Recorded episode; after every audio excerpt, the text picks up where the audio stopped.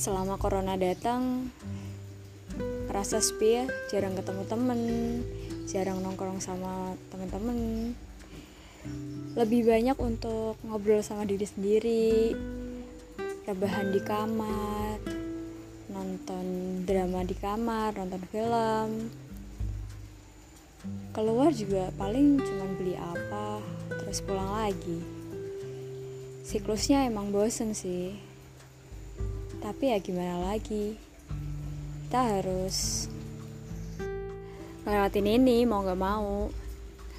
Ya sebentar lagi semoga ya. Semoga tahun depan corona bener-bener bisa hilang. Ngerasa banget gak sih kalau misalnya kita nggak disapa temen tuh kayak wah hubungan kita makin jauh nih pertemanannya padahal nggak gitu juga. Karena kita punya kesibukan masing-masing kegiatan masing-masing ya kita jadi jarang bersapa aja di media sosial. Tapi paling kerasa buat ngobrol sama teman-teman via online tuh ternyata punya temen nggak melulu harus ketemu kok bisa ngerasain ngobrol bareng, bercanda bareng, ketawa bareng, bahkan curhat bareng juga. Dan bisa jadi anytime kan? Tapi sayang, gak bisa lagi ngobrol sama temanku yang udah duluan pergi. Gak bisa bercengkrama via online, via offline nggak bisa diskusi atau saling mendebatkan sesuatu hal yang kecil. Tahun ini banyak banget kita kehilangan orang, ribuan orang yang meninggal karena positif corona. Tapi kalau kita undur lagi nih tahunnya, sebenarnya nggak cuman corona doang namanya takdir kita nggak ada yang tahu ya. Namanya umur apalagi. Di episode ini um,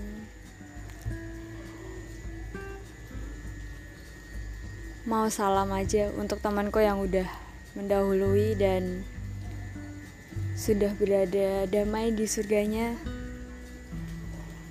Terima kasih sudah banyak berbagi ilmu, berbagi pahit dan manis kehidupan ngajarin gimana caranya jualan, gimana caranya bisa bertahan dari SD sampai SMA, caranya cari uang, belajar banyak. Selagi masih hidup, mari sama-sama kita saling berbagi kasih aja.